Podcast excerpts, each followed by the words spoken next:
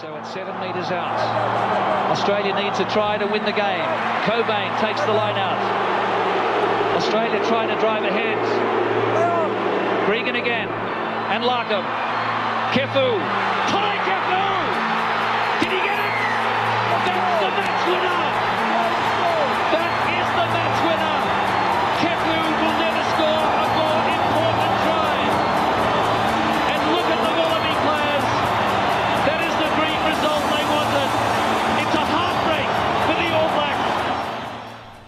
Hello, everyone, and welcome to another episode of the Running Rugby podcast. We've had round three of Super Rugby in the books, a little bit of loss of momentum for the Australian teams, with only one team gaining success, uh, the Rebels down in Melbourne. Uh, we also have some news out of the Global Rapid Rugby Showcase, the actual itinerary being announced, and more ideas around World League being planned. Toby and Leo here, uh, in with me early to break it all down as always. And I think we'll start with this Global Rapid Rugby Showcase that we've finally got a bit of an announcement. We've got a few different matches for the Western Force, first playing a World 15 team towards the end of this month on the 22nd of March, and then going on a bit of an Asian Showcase round robin team against Singapore and, and Hong Kong. That's the South China Tigers and the Asian Pacific Dragons before they move on to the Pacific Showcase with Fiji and Samoa, again a round robin team, home and away games. So a lot of games for the Western Force. I think they get up to about 10 games this year now. Boys, what do you think of this? It sounds interesting. Um, I guess the year before, presumably, we get the full global rapid rugby competition. It will be nice to see where those teams sit uh, relative to an established team like Western Force. So we get a sample of Singapore, South China, who we don't know a lot about. We get to see how the Force are going relative to what would be presumably international teams. Um, and then a Barbarians team, is it? Like the, the World 15? That must be after the Six Nations is wrapped up. Yeah, so Robbie Deans is coaching the World 15 team. Uh, the only thing that's currently been announced is that Digby Ioane will be a part of it, as, as well as Andy Ellis, former All Blacks. Okay, so we blow the dust off Digby, to see him again, first time in a while. It's um I don't know like okay I I get this the fact that next year hopefully it's it's going to be a lot more extensive the kind of teams involved and we're going to know a lot more about it. But I'm just having a look here and the Asia Pacific Dragons from Singapore so they're playing in a stadium which has a capacity of 3800 people. So I know I, I think they're they're quite I guess um, they're being a bit conservative with you know trying to anticipate the number of people that will be at games because we saw even at the Sunwolves game in, in Singapore, the stadium was pretty much empty, um, and that's that's with an established Super Rugby team. So I think probably a little bit pensive in terms of the the amount of interest there in Singapore and trying to get, I guess, the expat community really latched onto this new team. But yeah, it'll be interesting to see what how it progresses even in this showcase series. Um, similar story in Hong Kong. I think the the sports ground, the Aberdeen sports ground where they're playing, is about nine thousand people for that stadium, and parents a little bit out of the way to get to. So I think there'll be some challenges logistically for the fans. Um, but I think it's it's good to have you know some of these games in place. You've got uh, you know a name to a team, so you can actually start supporting that team. There'll be merchandise brought out.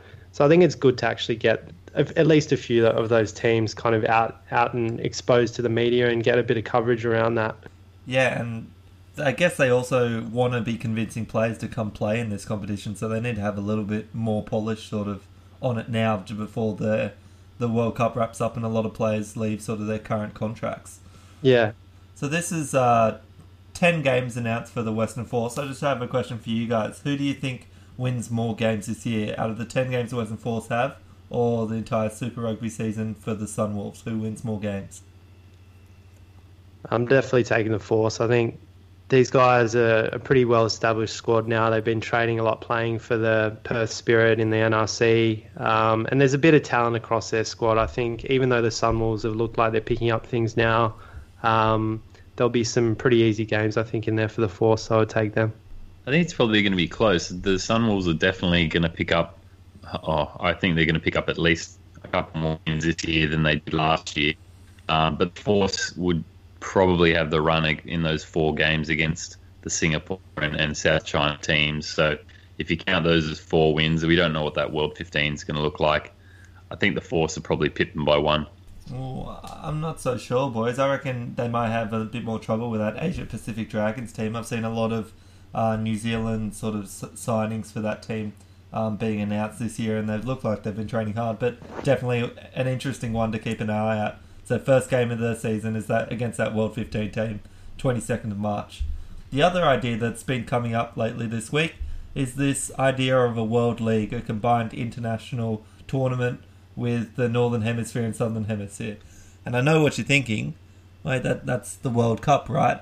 But they want to do an annual version of that with just the top 12 nations um, playing each year, uh, but not actually the top 12 nations because they want to pick and choose who's going to give them the best sort of economical value. So, six nations teams, the rugby championship team, uh, plus people like Japan and USA to gain the markets. But it sounds a little bit like they're they're snubbing the uh, the Pacific Island teams a little bit in there. So there's been a lot of uh, throwback in the media against this idea.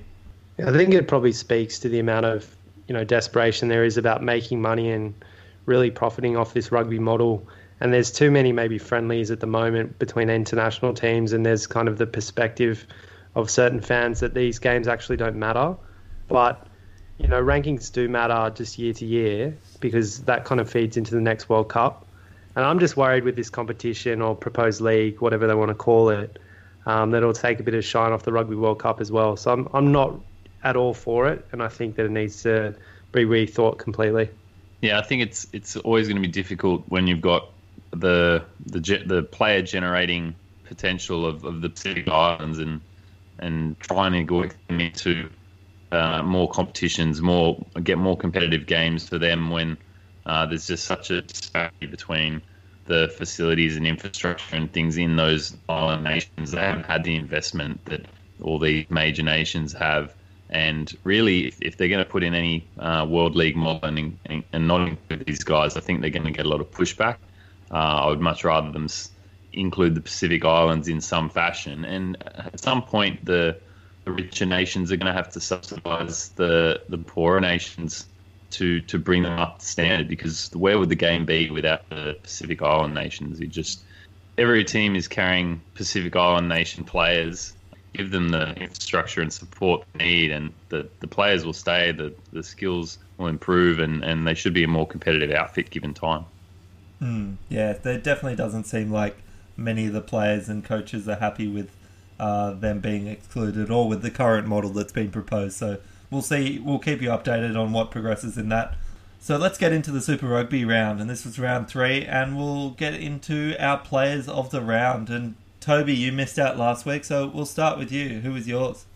Mate, it was a pretty easy choice for me. I I tuned in early on, or my time early on Friday, and um, saw the Hurricanes play the Brumbies. And welcome back, Ngani Laumape. It was just such a remarkable performance from him.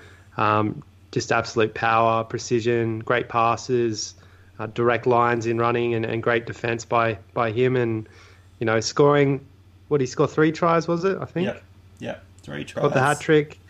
Um, you know, that's the there's going to be a lot of competition in the centres for the All Blacks this year, and a performance like that really puts his name on the map again because he fell out of favour a little bit with the, the All Blacks and he had an injury last year. So, you know, he really announced his return with that performance. Yeah, definitely. It was uh, it was a bit depressing watching watching him do it against the Brumbies, but yeah, you can't deny a remarkable performance there. Leo, what do you have?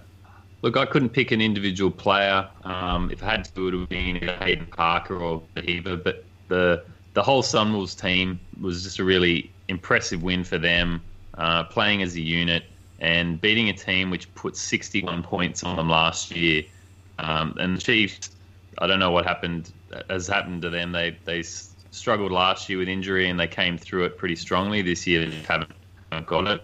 Um, Sunwolves earned their first away win ever, uh, and I think it's just the the early signs of a team that's that's rising in our in our Super Rugby competition. There's there's other teams that are now going to have to really see that as a, a, game they have to play full strength against. It's not an opportunity to rest rest players anymore. It's it's got to be taken seriously. Yeah, definitely not. Gerhard van den Heever is a quick boy as well. Um, definitely some some problems with the Chiefs' defense, especially to let him through for that try this week. But yeah, he keeps scoring, and the Sunwolves. That's amazing for them to to win on the road for the first win of the season in round three.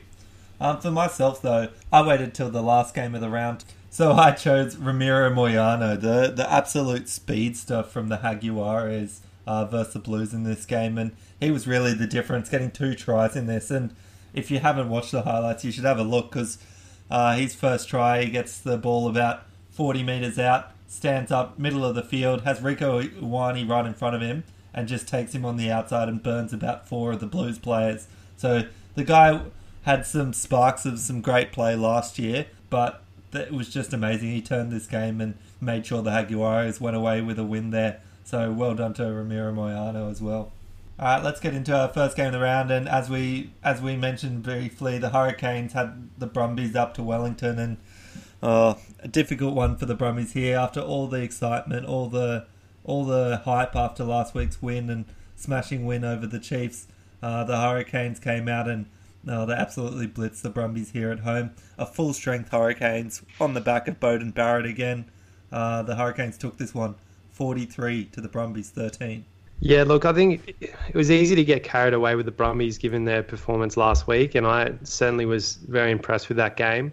Um, but everything went right for them last week, and it was probably one of their best games in the last five years. So coming into into New Zealand, it's never easy, uh, and the fact that the Hurricanes had Laumape back, they had Barrett back, um, and their forwards look a lot more. I, I, guess they're working together a bit better now.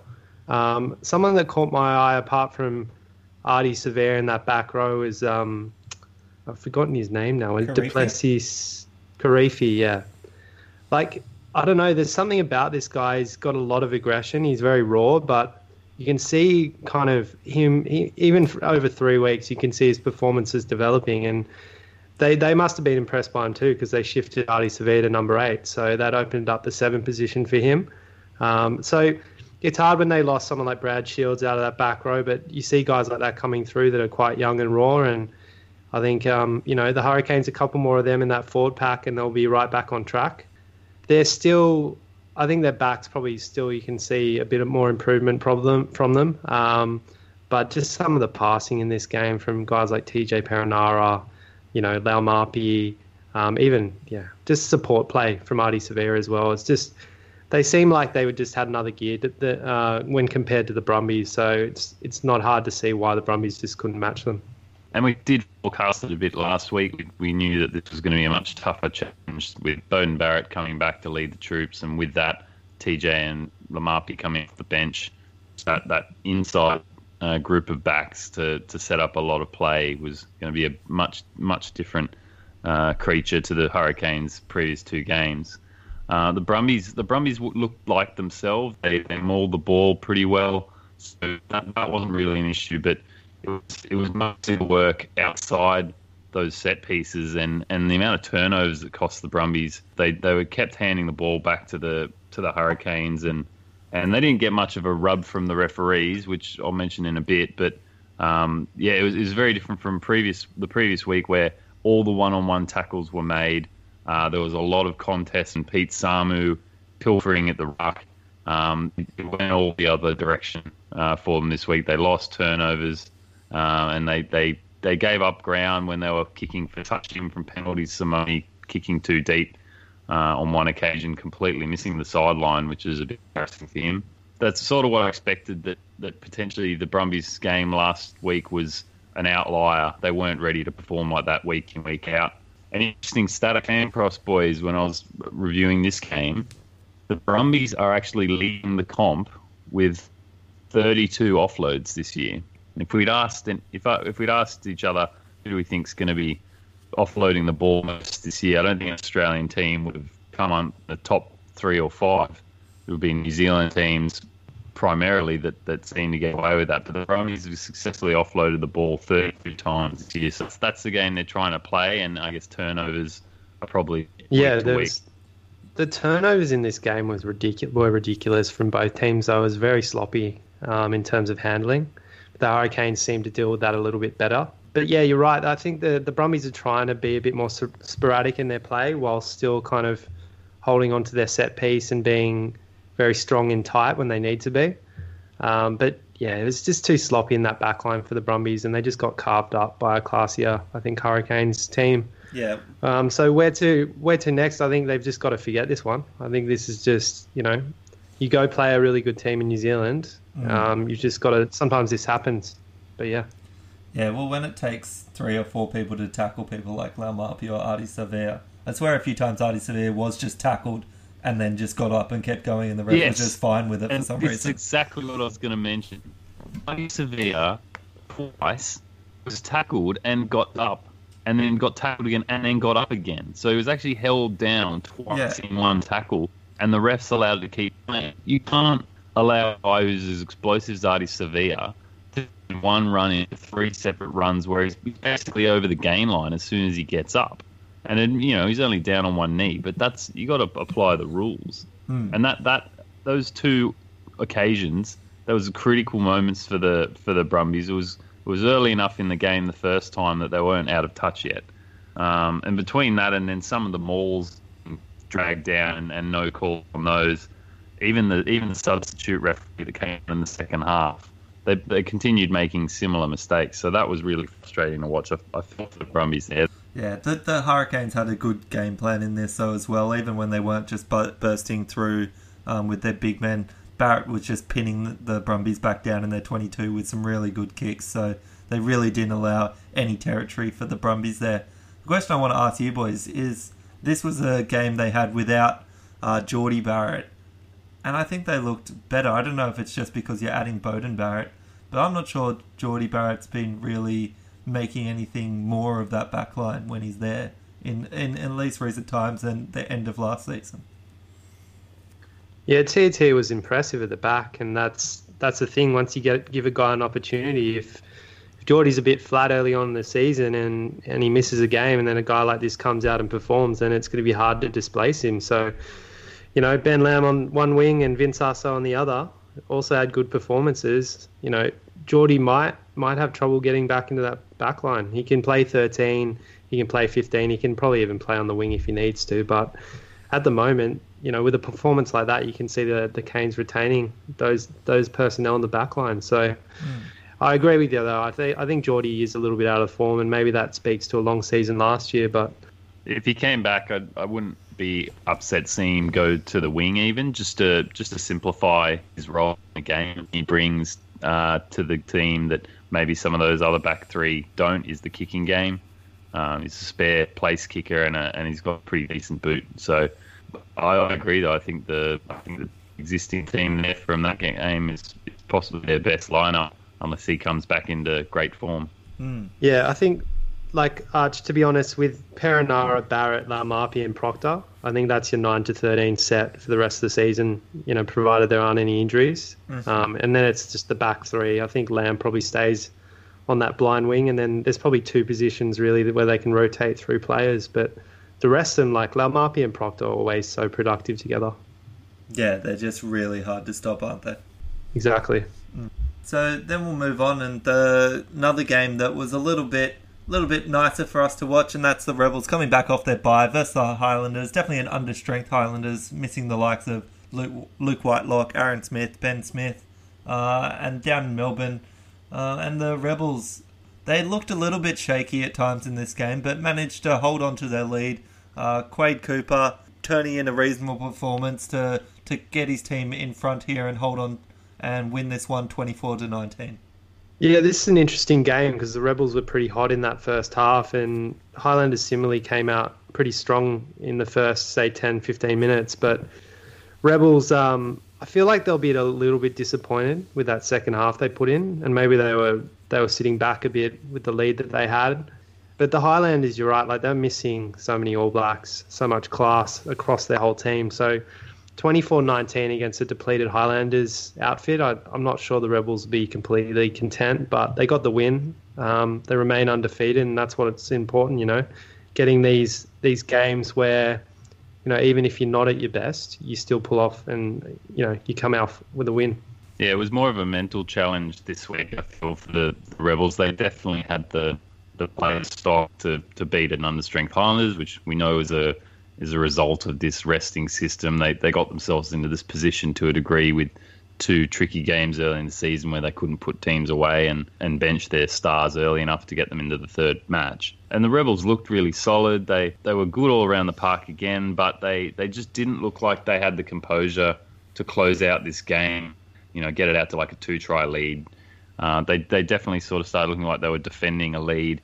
They kicked the ball back to the, the Highlanders, which made me feel like they'd rather play the territory down the field than just try and suffocate Highlanders by not giving them any ball. We know the Highlanders Highlanders can challenge any team with bizarre possession stats like 70 30 possession stats. The Highlanders have still managed to beat teams with barely any ball. So, really, for, for a team like that, uh, you want to keep the ball out of their hands. And one thing I noticed, I was going through some, some stats for this game as well and for the season so far. And albeit the Rebels have only had two games, but they're actually last in carries for the comp. And if you gave them half as many again, uh, the 191 they've already got, they're still sort of low down in the in the list, and it suggests that maybe they're not uh, putting phases together. Um, they're, they're getting points off few phases, which is good when you're trying to score and, and it's going well. But it, it doesn't look like they're holding the ball for very long um, particularly late in the game when they're trying to suffocate the opposition. Something they're going to need to learn to do mm. when they're up against full strength opposition. Look, I liked what I saw again from a lot of the things for the Rebels. They did welcome back a few injured stars. Adam Coleman returned to the field, uh, put on a nice hit for his first sort of involvement in the game, as well as Reece Hodge coming back on. I do like what the Rebels have done with, in terms of their forwards, Matt Phillip and Luke Jones, getting very involved from the second row. Uh, two big, sort of strong ball runners there and good hands as well. Isi Naisarani, I think he's already got the Wallaby look about him. Um, I'm sure Check has been licking his lips, reading, uh, watching what this boy has been doing in terms of running the ball in these first couple of rounds. Uh, but similarly, some of these young guys in the Highlanders as well have been really impressing me. Josh Ioane, who got relegated from 10 to 15 in this game, uh, didn't get as involved as he normally did, but I think he's going to be a special prospect moving forward as well. Yeah, Ioane, you'd think he'd go back to number 10. I think Bryn Gatland was serviceable, but even Marty Banks seemed to control the game a bit, maybe a bit better than Gatland. Yeah, so true. I think Ioane should go back to 10. And, you know, of course, they're going to welcome back Ben Smith at the back there. So it's going to be, I think this, this Highlanders team is a good team. And, and when they're at full strength, I think they can beat most teams in the competition. So the Rebels are probably lucky they didn't play their full strength team in this one because they would have lost the game if they put in that kind of performance in the mm. second half. So, um, but like I said, it's you just got to play what's in front of you, and they did enough, um, and that's important. I think Wessels will know that, and they'll improve little things during the week. And you got the, they got the Brumbies coming up again. Yeah, I do get the sense that the 2018 Rebels of last year wouldn't have been able to sort of have the composure to close this one out, but with Genia and Quade they sort of are a bit more trusting of their options of their play and structure, and they keep to it a little bit longer, and that definitely helps them. Yeah, Arch. I think look, Billy Meakes impressive. I think again, he's shown a he's been a lot more consistent this year, and Tom English showing a lot of poise there at 13, direct running and, and good defensive patterns mm-hmm. there. Um, and Haylett Petty particularly, like he just has that kind of calming effect to any backline. He talks well, and he he never seems to rush. He always has plenty of time to make decisions and had a few runs back, like say Ben Smith would. Um, so I was impressed with him as well. I think he's at full fitness. He's still probably one of the best fullbacks going around. And Jack Maddocks continued to impress. Um, team high defenders beaten of six in this game, uh, just in front of Shannon Frizzell, who had another strong game, getting that first try two minutes into the game. His name's going to keep coming up, boys. He's good. He nearly had two, and I think it just got ripped out on the line there at the end. Yeah, by Ruru or some of the guys. That's, that's right, by Michael Ruru, who saved that one for them because yeah, the Rebels were in all sorts there. But win for the Rebels. Uh, we can't say as much for the Reds, unfortunately. Despite my tipping efforts, uh, they weren't able to take down the Crusaders on Saturday night back home in Suncorp. But the Crusaders make it 18 games straight uh, that they've won as they take this one 22 to 12. I don't know if they, they lost a bit of enthusiasm and, and were a bit shaken when Jordan Petaia went off fairly early. Um, I think he was a fairly integral player in their backline now, and it just things just seemed to slow down, and definitely the ball didn't flow around the back line as well. Once once he'd stepped away, we didn't have him alongside Kerevi to really test the Crusaders back line, which was missing people like Ryan Crotty as well. So opportunity maybe missed for, for the Reds to take on uh, this understrength Crusaders. Uh, the Crusaders didn't feel particularly like they were playing at, at full intensity either. They they almost looked like they were playing as hard as they needed to, and, and the Reds just couldn't really lift and, and bring more energy. Um, there wasn't enough of a contest for them at the ruck, and their basics were a bit sloppy. So, would suggest that they need to go for more turnovers. They they need to challenge harder because they they've got the least turnovers of any other team, uh, equal the Waratahs, um, and they're also the least penalised team in the comp. So maybe they're not playing close enough to the Edge boys. Would you would you suggest that they should maybe get a bit closer to the to the referee's whistle in, in trying to win a few more turnovers and, and take the chance that lose a couple more penalties against you each game.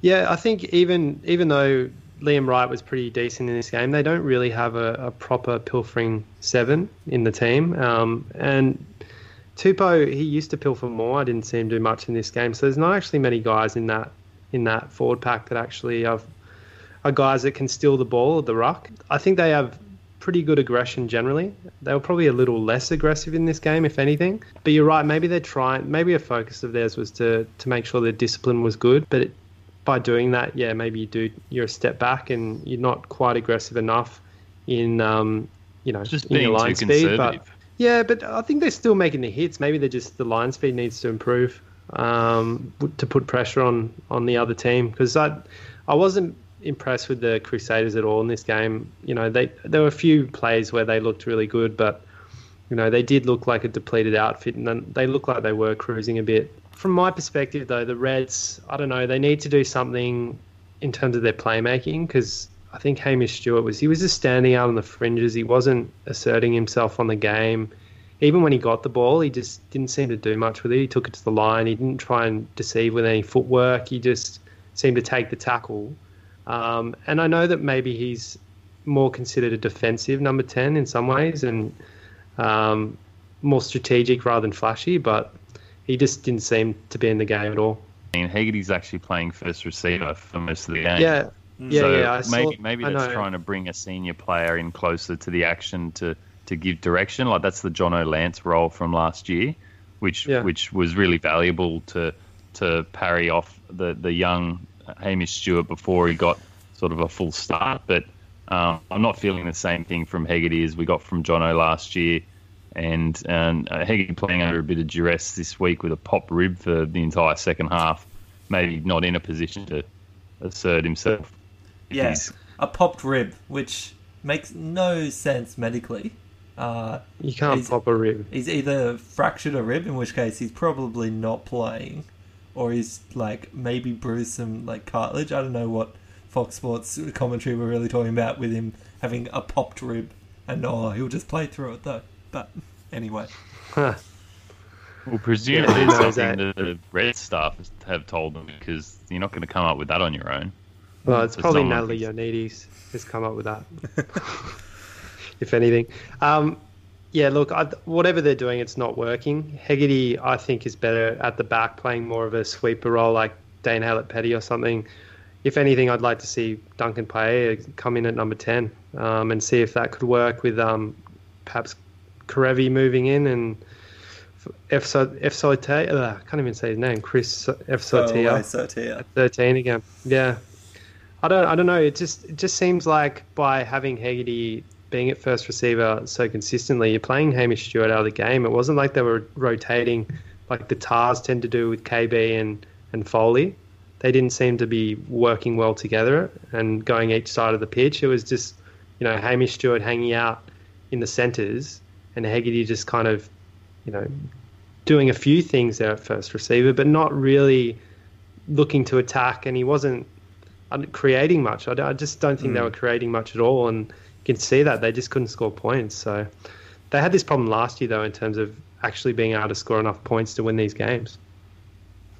It did look like the Hamish was sitting in the traditional fullback role, so maybe Hegarty's just pl- plugging up the middle with the, the forward runners and the inside balls, and then once once they get out wide and there's a bit of a blind side or a short side opportunity, that's where they get Hamish Stewart involved, where it's sort of quick hands, quick decisions, and trying to land a pass on a man through a gap and letting Hegarty just grind away in the centre. Yeah, I agree. I, I don't think it's worked particularly well. It's, it might be early days, two games in, and we've seen you know a good game and a bad game. Might be too early to change, so we might have to watch it for another couple of weeks. Yeah, They look so much better against the Highlanders, though. I know their intensity was just so much better. First game of the season, they're up for it. Maybe this game they might have. I don't know. It might have been the heat as well up in Brisbane. Like, it was meant to be pretty hot, so maybe that just, yeah, just killed the hmm. game in terms of the intensity a bit. What do we think of Lukhan's yellow?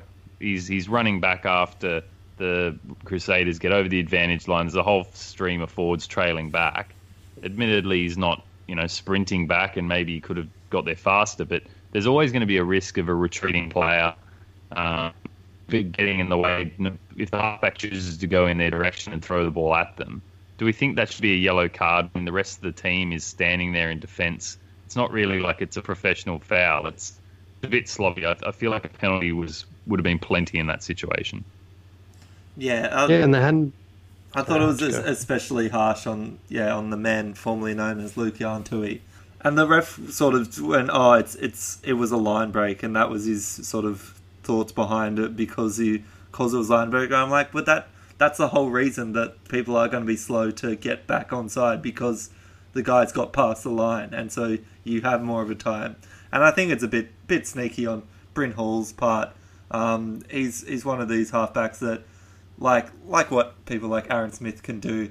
They will look for the opportunity to milk a penalty when they're able to, and there was definitely a chance that he could have thrown that ball without hitting Lukhan Tui, but he's seen him wandering back offside, maybe maybe slightly slow. Um, otherwise, he may have been not able to do it, but uh, he's fired the ball straight at him to, to, to milk a penalty, and AJ Jacobs bit. Yeah, and I just Lukhan wasn't. Lukhan was nearly back. Like he was almost back to where the ruck was, Yeah. and he was he was moving actually back from a, a, maul that had just collapsed. So like he, there were other players moving back at the same time, and he had his back to the play. He wasn't intentionally trying to get in the way. I just think it's ridiculous to to hand out a yellow like that. I, I just think you're going to see that situation potentially in games so often that if we now start giving out yellow cards because the halfback manages to nail a guy as he retreats, you're setting a bad precedent. Uh, You're also not in, allowed intentionally to do that as a halfback Yeah. anymore. But So- but it's like in any sport where you're not supposed to do things intentionally, but good players can make it look like it was it was incidental. Um, and it's more frustrating when you see an actual professional foul of Braydon Ennor obstructing McDermott as he chips through behind. Enor moves into his line, knocks him over, takes him out of the chase completely. And they didn't even, I think eventually they brought the penalty up because the referee realised, oh, you know, the penalty back there because he's playing at advantage um, or we can move it up to where that happened. But no consideration to that being a card, and that felt like it had a much bigger impact on that phase. So That could have, yeah, that could have easily been a yellow because he just that's- he he took him out, like intentionally Yeah, took him out, it. moved straight into him, knocked him over. moved after So- the kick, moved out, and, and really drove. So Yeah, in a test match, that's a yellow card. So yeah, Yeah. usually we early on in the season last year we saw Super Rugby being a lot more tough on these sort of infringements and be handing out cards a lot more liberally. And and and this year it just seems like. I don't, I don't think it's a good thing to be handing out cards, but something like that, like it's a lot more obvious than what Lukhan did. So it's not Well- good refereeing. It's it's AJ Jacobs' second game as primary ref in Super Rugby, so um, he's obviously still finding a little bit of that level of what he wants to punish and what he doesn't. The Reds as well. There was a lot of hype made about sort of Taniela Tupou going back up against Joe Moody. Um, they hadn't played the Crusaders in 2018, but back in 2017, that apparently that game is what showed Taniela Tupou that he needed to work on his scrummaging and what he did last year, but didn't make much of a difference not just for Tupou but for the whole team because the Reds got pretty monstered in in most scrums in this game. Yeah, you don't. I wonder if it's Harry Hockings coming in, maybe more as a bit of a lightweight in terms of that second row. I know he's got the height, but I actually don't mind having Lukhan in it at second row and um, possibly saying bring bring Higginbotham back at number eight, and Angus Scott Young, Young at six. I feel like that's a better combination, but Um, I don't know. Even the loose head prop there, he's very inexperienced. It's only his second game of Super Rugby, so maybe that was a factor as well. Definitely not quite up to standard. There is a bit of news about Jordan Petaia's injury. Unfortunately, uh, he will be out for the Super Rugby season. He has a Lisfranc fa- fracture of that foot, um, so will potentially be fit to be con- in consideration later in the year for the Wallabies, but without any sort of play coming into uh, the World Cup and things, it's making it a very tough, tough road for him to get into the green and gold this year. Yeah, and it was really encouraging, right, to see him even playing 13 and, and doing so well, because that's a position where we need some depth as well. Um, but yeah, just really disappointing. thoughts go out to him. That's- Yeah. Yeah. Unfor- luckily, he's young. He's 18 years old. He's got plenty of uh, rugby in his future. So take your time, Jordan. Don't don't come back too quickly. Don't push yourself. Get nice and fit and healthy so you can play for many years to come for the for the Reds and hopefully the Wallabies as well. Next, we'll move on to a bit more of a exciting sort of game. Uh, Leo mentioned this earlier. The Sunwolves went to Waikato, ta took on the Chiefs, and for their first away game of the year, they got the win. And this is the first Sunwolves away win ever. Definitely their first one in New Zealand. Uh, get the win, fifteen to thirty. The Sunwolves take it. and just a like an electric game. Um, the the Suns really blew the Chiefs away nice and early, and and then kept them out of it uh, as they made made for a comeback later in the second half. And the Chiefs just had no shape. They last year they had a similar situation, lots of injuries. They somehow battled on, battled through, and and we were really impressed when when they still managed to finish uh, quite quite well in in the whole competition. But this year they just don't seem to have that resolve as last year. They're they're, they're even more depleted. They've had guys leave and go overseas, and the Sunwolves are the team on the rise and leading comp in run meters. Um, they're they're willing to attack. They're willing to throw everything at you and take a lot of risks, uh, and it, and it turns into quite entertaining rugby um, when it comes off. Um, it comes with its fair share of um, issues, and, and the Suns are also leading for missed tackles and penalties conceded. So they've got a few things they need to work on, but um, they're definitely bringing an exciting brand of rugby, and, and uh, great for them. Great, great to build some momentum early in the season. I think they're, I think they're in New Zealand next week, so they're going to have to find the resolve to do it all again. Yeah, well, it's going to help that they got the Blues coming back from Argentina and a winless tour. So that's um, you're probably you know catching the two weakest New Zealand teams at the right time. The Chiefs, I don't know. I, I really didn't see this coming. I thought you know their backline looks strong enough. Um, they're still missing Alaimalo, but I thought you know having McKenzie there back and Shaun Stevenson at the back, I thought you know they're gonna they're gonna pull out a good performance here after being embarrassed um, against the Brumbies, but look, the embarrassment keeps on rolling, and who knows where they go from here. This, this, you know, I guess they- they've got a few injuries, like we've talked about, and they've lost some senior guys, but I really didn't think they would be in the state they're in now. They really need to find some form because it's so easy in this New Zealand conference with so much quality floating around that you get if you get on the wrong side of things, you just have a quick slide. So, yeah, we'll see how they go. Well, they're not going to go that well in the next couple of weeks because they've got one of the hardest schedules I've seen. Uh, listen to this and see what you think. Next week, they're heading to Canterbury to play the Crusaders. Then they come back home and they get to play the Hurricanes.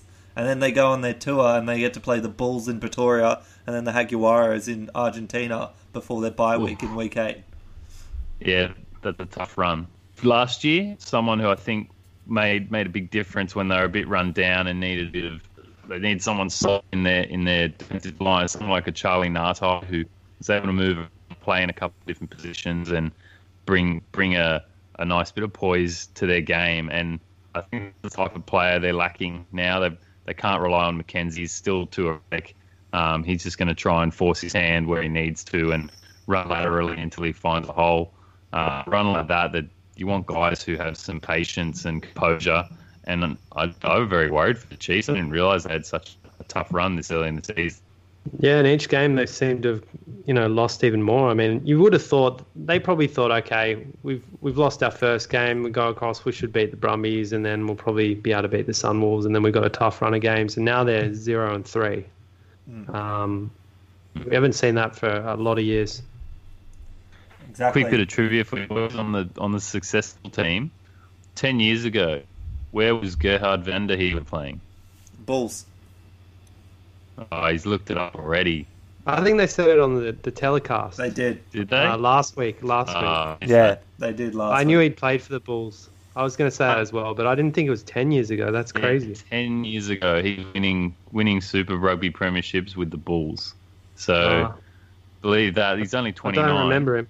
one of the Yeah. stars this week. Um, and just that, that's the type of player that these Sunwolves, the recruitment and, and the coaching, they're, they're looking outside to maybe move over to Europe, on to Japan, rallying all together. And you've got some quality players. No one can underestimate these Sunwolves anymore. You've got to take them very seriously. Well, you- you see that with Michael Little. Is it Shane Gates, the other one? Yeah. He's actually performing quite well. Thirteen. Um, yeah, they've they've got some key players there. If they can keep them on the park and build those combinations further, I think. You know, Hayden Parker just continues to impress. Like he just Still he's not a hundred big percent guy. from the season. he's hundred percent. Yep. And you got guys like Richie Mo'unga kicking like forty percent at the moment, and then Hayden Parker just continues to do what he does. You know, maybe the Highlanders would like him back there at ten. Who knows? Yeah, so d- great things to come, I think, and yeah, the Sunwolves will be um, able to get up against the Blues, or will be able to put in a strong performance against the Blues. I think um, with them coming back off that trouble, but yeah, not not looking so good for the Chiefs. Uh, next, we'll go to the South African games, and the Lions hosted the Bulls in Johannesburg, and somehow, at least in our tipping comp, I was the only one to tip the Bulls in this, which I was surprised with. But the Bulls um, got got on top of it, and they sort of ran away with it uh, a little bit, winning thirty points to twelve. yeah, I don't know why I changed my tip. I just I thought, look, at home the Lions surely they bounce back.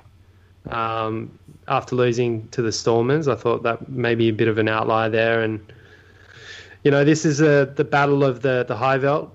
I thought the Lions still probably had a little bit of a, an edge over the, the Bulls being at home, but look, I think the Lions. We've we've talked about this. We talked about last year. They made the final, but I think this is the year where they truly start to lose a bit of that form they've shown over the last three years. Yeah, I think I needed to see another loss from the Lions to, to not be able to tip them anymore. Still have this, the memories of them being a solid team, particularly at home. There's no more Lion rage. They've all gone to sleep, uh, and the the Bulls the Bulls are playing really well as a unit. Um, interestingly, they seem to be favouring taking penalty goals over over kicking for the line and, and going for a lot of tries. Six penalty goals in this one, and Andre Pollard's kicking really well. So. Um, bit of a bit of a guide for any teams facing the Bulls soon. Manage your discipline because they'll they'll kick points from all over the, the half and um, accumulate on you.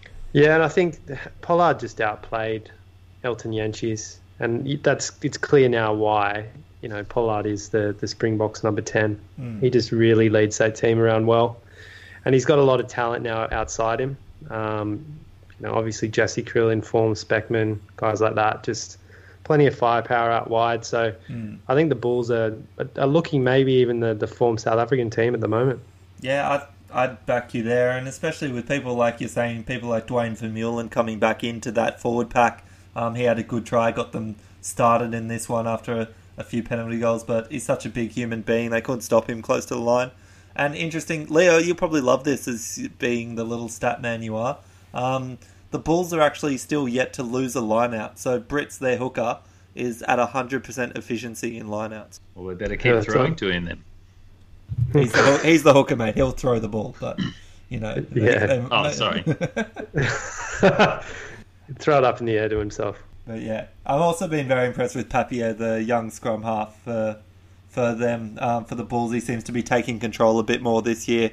Uh, similar to something that I didn't say in the Reds, but Sorovi as well has been stepping up and taking more of a step of control this year, yelling at his forwards. But Papier's definitely been impressing. The other South African. Yeah, can I just Oh, ask- can I just cut in there? Yeah, so Robbie's like picking his forwards up off the ground and like saying "get up" and like dragging them into the next ruck. Did you Yeah, see that? I love. pretty I love seeing that. That's so. Hurry good. up! That's stuff that like So Aaron good. Smith does, like to his in the All Blacks exactly. and stuff. He's like yelling at people constantly, and you see the best halfbacks are the ones that are loud and in your face and telling you exactly where they want you and directing the game. And Aaron Smith does it. Yeah, I think Papier was doing it well, and Sorovi's starting to do it. So he was definitely a bit quieter last year, but I like what I'm seeing from all, all three of those guys. Great stuff. Next, we'll go to the other South African derby and the Sharks and the Stormers. And it is true that it's starting to get really hard to pick what these South African teams are going to do week to week um, because everyone thought the Sharks were going to take this one. The Stormers, yep, they'd had a terrible loss and then got back up uh, in the 86th minute against the Lions last week. But the Sharks had been undefeated until this game, and they, at home they still managed to lose to a Stormers outfit. Very low scoring game, 11 points to 16, but Stormers take it. Yeah, on paper, I don't know how the Stormers did it, but they they did it to the Lions last week, and they've done it to the Sharks this week. So it's uh it's quite a lot of parity across these South African teams, and like you say, Arch, it's really tough to actually pick these derbies. So I'm none the wise to for next week in terms of who I'm going to pick for some of the matchups, but you know, you can't write the Stormers off, obviously. They don't look like the team that they were on paper, but still they seem to be putting some performances together. I think there's a good chance I don't tip a single Stormers game win loss this year. Like the, the games that they should lose, they win, and the games you think, oh, they might win, I reckon they'll probably end up losing. The, this Stormers team has the second fewest run meters of any team, and they haven't had a bye, so they're they're getting their few points off very few meters how they're how they're managing to pinch these games off off a team like the Sharks, which on paper again much stronger and much more continuity from last season to this season. They've got a similar. Yeah, Sharks have just got a, a funny Jekyll and Hyde pair of personalities. They can they can turn it on and they can completely lose the plot. So. Good luck to these two teams the rest of the season, boys. I think the, the Bulls and the Jaguares are my are two for the conference in South Africa. it's amazing. One bad performance from the Sharks, and we're, we're all bailing ship. Whereas two weeks ago, or a week ago even, I was still thinking that they're going to top the conference. Now I, I just I can't pick it. I can't pick it at all at the moment. On paper, the Sharks look amazing, but they just yeah they can't seem to quite put it all together mm. on a mm. consistent basis yet. Mm. Uh, well, the only thing we can do is watch and see and see what they bring to it next week. A couple of couple more South African derbies, at least in that conference next week, to look forward to as well. Um, but don't worry, Leo, you won't have to tip the Stormers next week because they're on bye at least. One difficult decision you won't have to make. Um, so the last game, and we've already touched on it as well, the Jaguares and the Blues, and the Jaguares stay at home and stay in their winning ways. Taking this one from the Blues, but it was a bit closer than I think a lot of people expected. Toby, you'd be a bit happy with what you saw from the Blues. Still getting the loss, but at least taking a bonus point, 23 19. Yeah, I was actually tempted to tip them, but I couldn't stomach, you know, making another bad tip with my record this year. So went conservative, and it, it paid off. So um, yeah, look, the, the Jaguares look good. I think they've they've got a fair bit of confidence at the moment. They've got a lot of talent kind of across the whole team, really, and they seem to have cut out a lot of those silly things that they were doing. a few of them crop up now and then, but I think at the moment they look like a team that could really threaten in the finals. I think.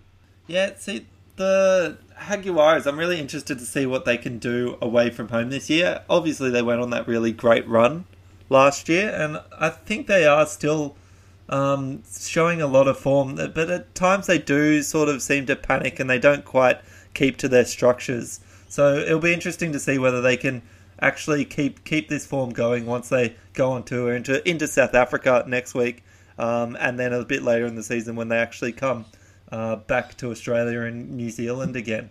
But for the Blues, I'm still not really sure what their best lineup is. I don't know whether Otere Black is their best ten. Ma'a Nonu really hasn't impressed me that much at 12. He was definitely outplayed by his centre partner and TJ Faiane in this one and Sonny Bill Williams still looked a bit threatening off the bench. Um, so it's difficult to really say exactly what the Blues need to correct for themselves. Yeah, look, I think if they can get some consistency, having Nonu and Sonny Bill Williams, Williams starting um, in the centres there, it might actually be able to, you know, give these really inexperienced tens a bit, a bit more support because at the moment there's there just seems to be a lot of changes week to week in that back line, and, and no one really has a set position at the moment. So I think that's what's getting them into trouble. And you think that maybe some of the Sonny Bill and Nonu um, benching and resting is that part of the All Blacks plan and limitations, and maybe after week three we will see some consistency as long as they're healthy. I agree with you, Toby, that the Bill Nonu centre pairing you'd think is the pairing that they've cons- tried to construct in the off season, right? They've got those two guys together to play beside each other like that. That takes a lot of pressure off the ten. They can afford to have a, a young ten if they can just put the ball in Bill's hands and the outside back's coming off his shoulder. You know you're going to make meters and offloads and line breaks. So if, if they can just get that piece together, maybe after this first three rounds where they had the imposed limitation on minutes, they can do that. Well, it's been, a, I mean, it's been a tough tour for them. They've not got a win and they lost one of their ex squad members during the week. So it hasn't been a good run for them, but hopefully they can kind of bond together through this tough time. And, uh, you know, they've got the Sunwolves coming up, which, you know, it's a, probably a bit easier for them, even though they beat the Chiefs on the weekend. So we'll have to see what, how they go. But again, we've been let down a little bit by the Blues this year. Mm, that's all right, Toby. It happens to the best of us. I feel your pain from last year. Um, that's all the games we have from round three. Um, we also had the round two of the Super W over the weekend, and Queensland Rugby taking on Rugby WA. Uh, for some reason, they've dropped their sort of Western Force title in there, but up in Queensland, and the home team took this one 28 to three. A lot more competitive game, but uh, after 50 minutes, it was only 8 3 in this, but two late interception tries from the Queensland Reds, uh, able to take it away from the Western Australian girls. So, a uh, bit of a hard start to their Super W games this year, Rugby WA, but they'll look to improve next week. Um, the other game was the Brumbies versus the Rebels, and I'm afraid the Rebels are just looking a bit out of their depth in this, with the Brumbies running away 11 tries to none uh, and 69 nil to the Brumbies. Uh, first half hat trick for number eight Taylor Stanford for the Brumbies uh, looked really good in this game, as well as a double for Crothers at fullback too, and on the back of standout performances from Sammy Wood, their halfback. Uh, the the Rebels do have a little glimmer of hope through some of their backs. Georgia Page uh, was being a bit threatening, but continuous turnovers and poor defence just just left them out of this as well. Arch, and what was this controversy with the Australian Wallaroos captain. Yeah, so Liz Patu, uh, one of the Wallaroos players, was actually caught on tape in a ruck, um, intentionally biting. It was even one of her teammates, uh, Rebecca Clough, one of the lock from um, Rugby WA. Uh, so it was initially brought up after the second rower came to the ref and showed her the bite mark on her arm. Um, and then they went to the tape and they could actually see it. So Unfortunately, they're unable to act in the actual game, but you'll definitely see more from this, and I expect a fairly lengthy suspension to be handed out to Liz Patu uh, later on this week. Yeah, that's kind of rare. I mean, you don't see that a lot, particularly in the you know the modern game or internationals, but it's um, pretty clearly on camera there. I saw a bit of the footage, and you know that's not a good look for someone that's the captain, particularly. So you'd have to think that she'll probably be rubbed out for a number of games. Definitely rough. So let's move on to round four Super Rugby tipping, and we're starting on Friday evening, and this should be an exciting one with the Hurricanes' recent return to form. They're hosting the Highlanders coming back to Wellington at the Cake Tin. I think it'll be an absolute cracker this one. If the Highlanders particularly can put out their full strength lineup, this is probably the game that they you know, we're kind of preparing for after the Rebels game. And Hurricanes look like they're firing again, so I think it's going to be a high scoring affair. I think the backlines, it's going to be a clash of two pretty good backlines there. So I'm going to take the Hurricanes. They're at home. I think they're starting to find their feet in this competition again. Yeah, I'm exactly the same. Uh, I'll take the established backline spine of uh, the Hurricanes over the Highlanders, but I think the Highlanders will stay in touch. Uh, probably still seven to seven to ten margin. Yeah, it'll be exciting, especially if both teams go back to full form. It'll definitely be an exciting game to watch. Um, but I'm going to have to join you boys taking the Hurricanes. The last five games between these two teams, going back to sort of 2016, have always been won by the home team. So they managed to get up at home in front of the home crowd, and the Hurricanes surely will be looking to improve on their performance from last week and um, Laumape and Savea uh, to run through a few of the Highlanders as well. Uh, next game we have is the Rebels versus the Brumbies, and this is a replay of round one already, now and down in Melbourne um, at AAMI Park. But will the Brumbies be able to take a little bit of revenge from round one? Look, I think they'd like to, but I've seen the Rebels play two two games and get two wins going. But I think the Rebels at home are probably the stronger team.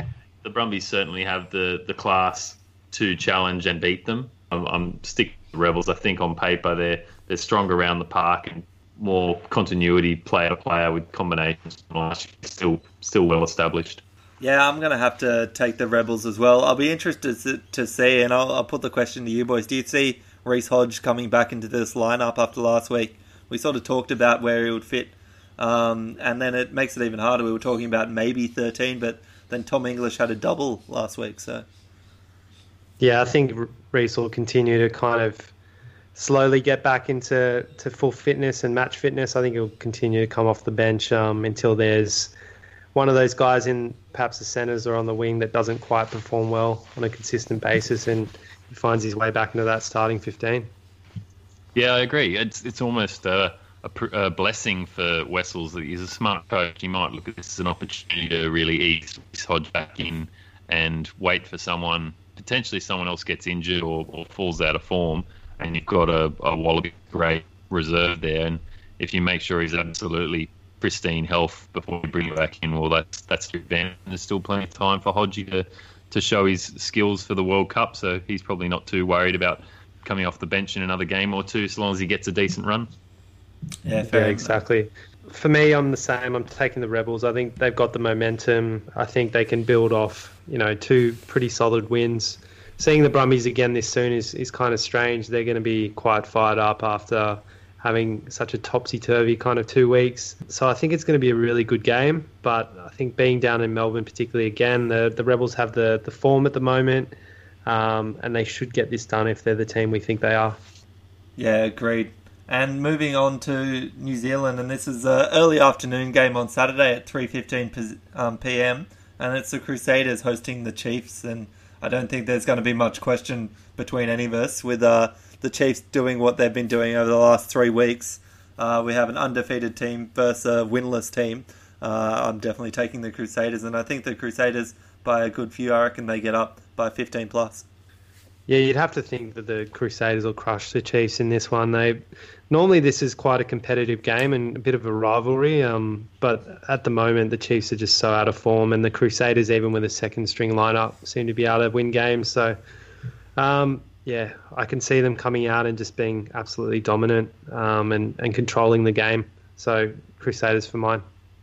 Yeah, I also think Crusaders, the, the Chiefs just haven't shown it yet. They don't have the reserves to bring back into the team um, and, and stiffen up their, their forward or their backs. So expect a, a fairly one way affair. Mm. Hopefully, we'll see Anton Lienert-Brown return to the Chiefs lineup in this because he's been sort of one of the shining um, stars in the first two weeks in terms of helping that backline function a bit better. Uh, 5:35 on Saturday afternoon, we have the Blues hosting the Sunwolves. Oh, this is this is a tough one because the Blues have been travelling and they've had to deal with a fair bit of adversity. But I actually think that the Blues coming home will do it. I think the Sunwolves had their game to win in New Zealand for the first time away from home. I think that was a big milestone for them, but I can't see them doing it two weeks in a row.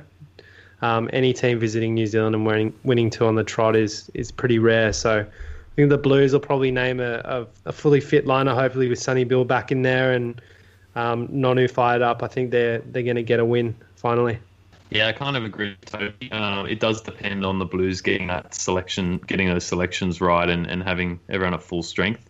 Um, but history is against the Sunwolves. Two wins in New Zealand is very rare. They may have consumed a lot of energy pulling out that win last week.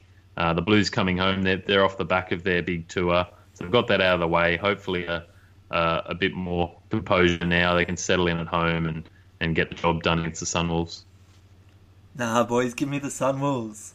Give me the Sunwolves. Oh, oh. They've played two games in the past, both both um, in Tokyo Prince Chichibu, but the, I believe the Sunwolves got their first ever win in Super Rugby against the Blues uh, back not last year, the year before.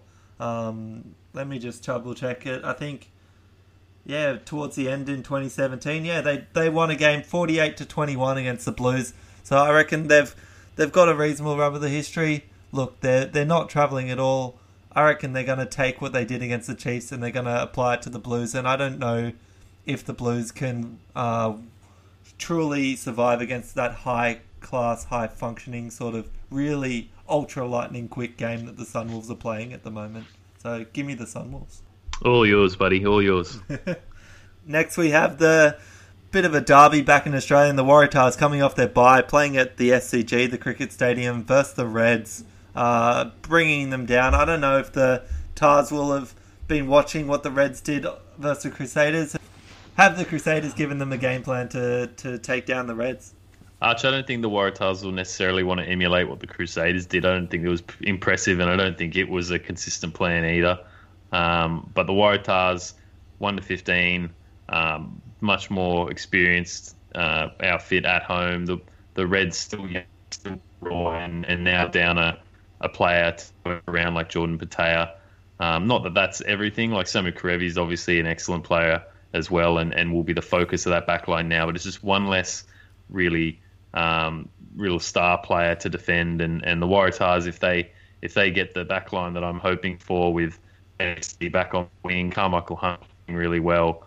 Um, just have to make sure Beale doesn't turn into a turnstile, and I think this this could be uh, slightly one-sided. Really. I, I, don't know what the Reds have got over the Waratahs in any one area. Yeah, I got to agree. I think I think the Tahs will take this one. Uh, I think the Reds will be able to keep it close early, but yeah, I think you're right, especially with the reshuffle in their back line.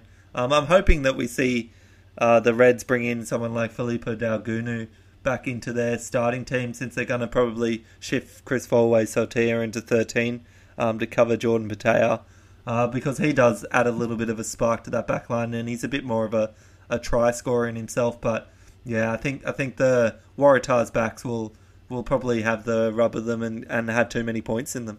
Yeah, it's about points in this game. I, I think the Waratahs just have too much firepower in that back line.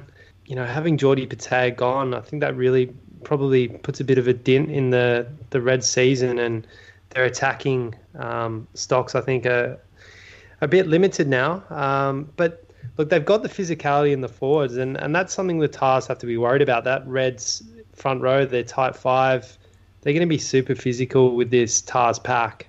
Um, and although the Tahs are kind of getting together things a bit with, say, Jed and um, Jack Dempsey, Ned Hanigan, guys like that, improving. The physicality in that Reds pack and at the set piece might be a bit of a challenge for the Tahs. So that's probably the only thing I'd be concerned with if I was the Waratahs. And as long as they can keep that Reds forward pack at bay, I think that they get some go forward, they'll score tries and they, they should win this game.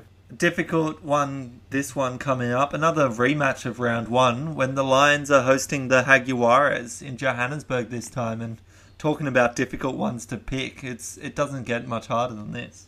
So you're on the fence, Arch. I'm I'm waiting. I'm waiting to for something to push me one way or the other. I think I, I want to take the Jaguares, but I think like you boys, the Lions at home, and they already have the win over the Jaguares. Um, went in South America this year, so it's it's a, a difficult one for me to say that that the Jaguares won. I'm leaning that way though. I'm leaning that the Hags. Can... Yeah, it's it is a really tough game. When I was putting my tip, I just still every time I tip against the Lions or go to tip against the Lions, I kind of have to second guess myself in some ways because I'm so used to Lions being strong. But Jaguares, I, I actually think they should have won that game at home against the Lions. I think they were the better team that day as well. So it's whether the Lions can can bounce back here, and I think their forward pack just isn't strong enough at the moment. They're they're playing with guys like Kwagga Smith and uh, Marnus Schoeman or whatever his name is on the side of the scrum. Um, so they're a very lightweight pack. Um, they didn't have Marvin Orie on the weekend. They're missing some key guys, and even Malcolm Marx isn't probably the, the player he was last year. So it's um it's going to be tough for the Lions. I think this could be a really tight game, and if the Jaguares um, progress like we think they are, I think they should get this game. They they seem to be scoring points and they seem to be filled with confidence. So I'll take them. Um, like you say, Arch, I think team sheets are going to be important, but look, I'm going to go with the Jaguares. Yeah, I agree with Toby. I think the Jaguares probably should have won that round one game against the Lions. So being that that they missed out, they'll they'll feel like some some unfinished business to go down in Joburg and, and the Lions I don't know. Again, they they're not showing form. If they got away with one um, against the Hags, and then and then last week so disappointing Um, I think the Jaguares can do this, and, and not to forget that they toured strongly last year. They're, they're not a not a bad touring team, so I'll, I'll back them week one like I did last year. Fair enough. And the final game of the round is the Bulls take on the Sharks, back in Pretoria. And the Bulls looking like they might be the strongest South African team, but if the Sharks are on their game, they could easily pull out a victory here.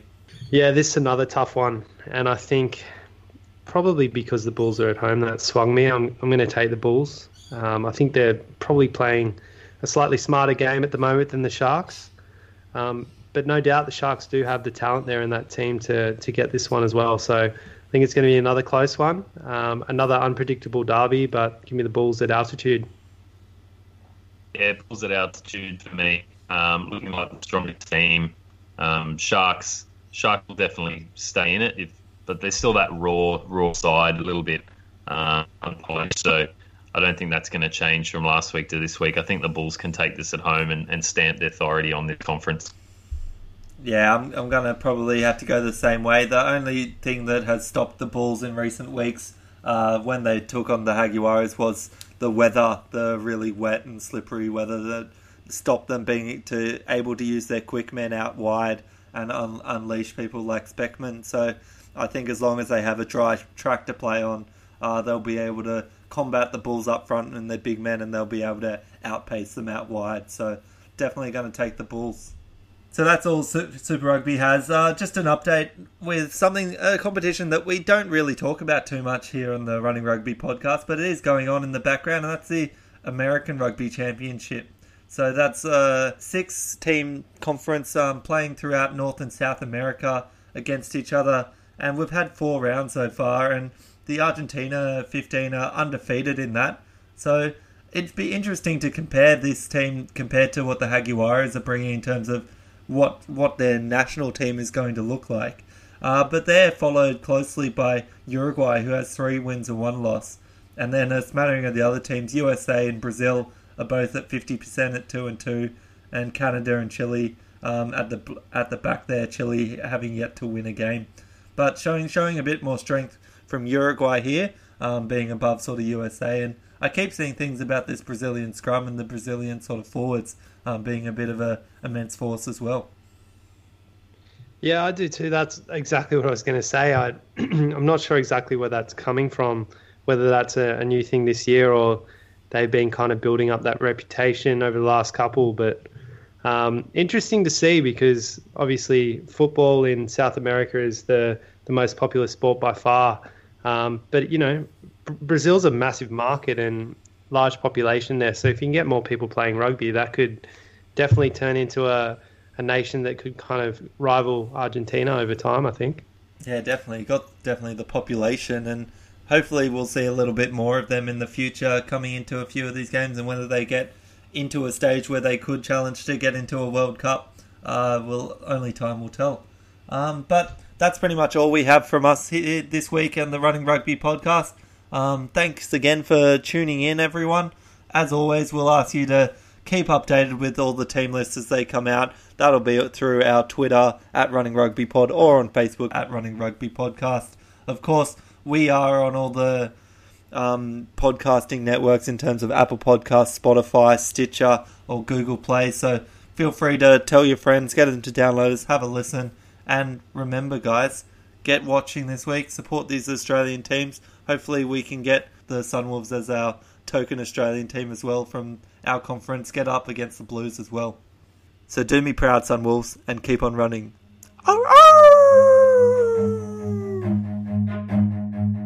Run.